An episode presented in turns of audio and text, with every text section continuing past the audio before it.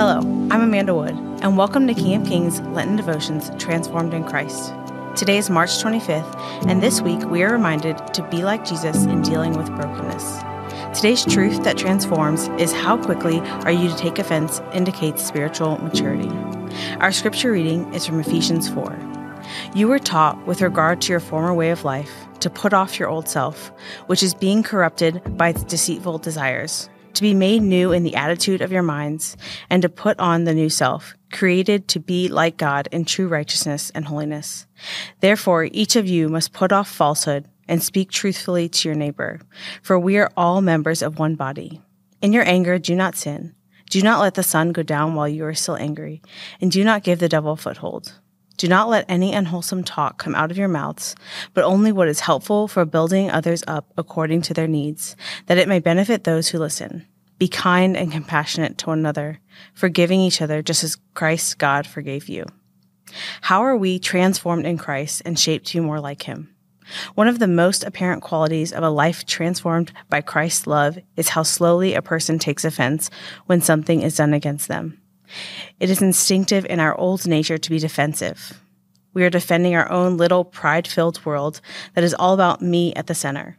That changes when we are centered on Jesus and his life living through us.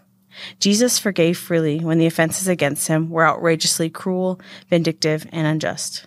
Jesus lived this out perfectly in our place.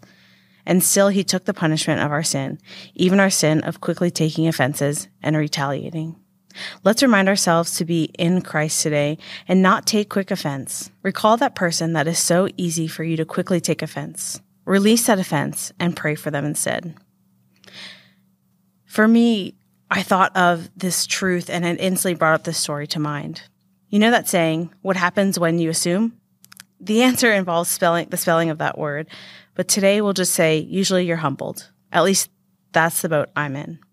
I don't think of myself as a person who takes offense easily, but my eyes were open when I got married. The process of invitations and RSVPs can be a nightmare. And for me, a COVID bride, it was dreadful. With the postponement and a, the constant change of information related to COVID, people would be in, then out, then in again. So much so, I got a cancellation even the night before the wedding. Looking back, I can blame no one. For 99% of us, this is our first pandemic.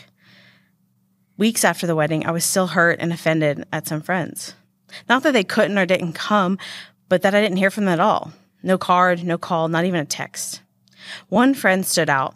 I couldn't shake the frustration.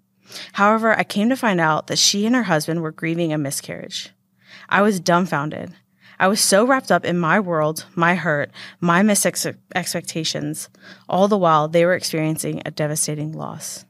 I immediately prayed over them and reached out to her. Thankfully, in that moment, truth transformed my heart.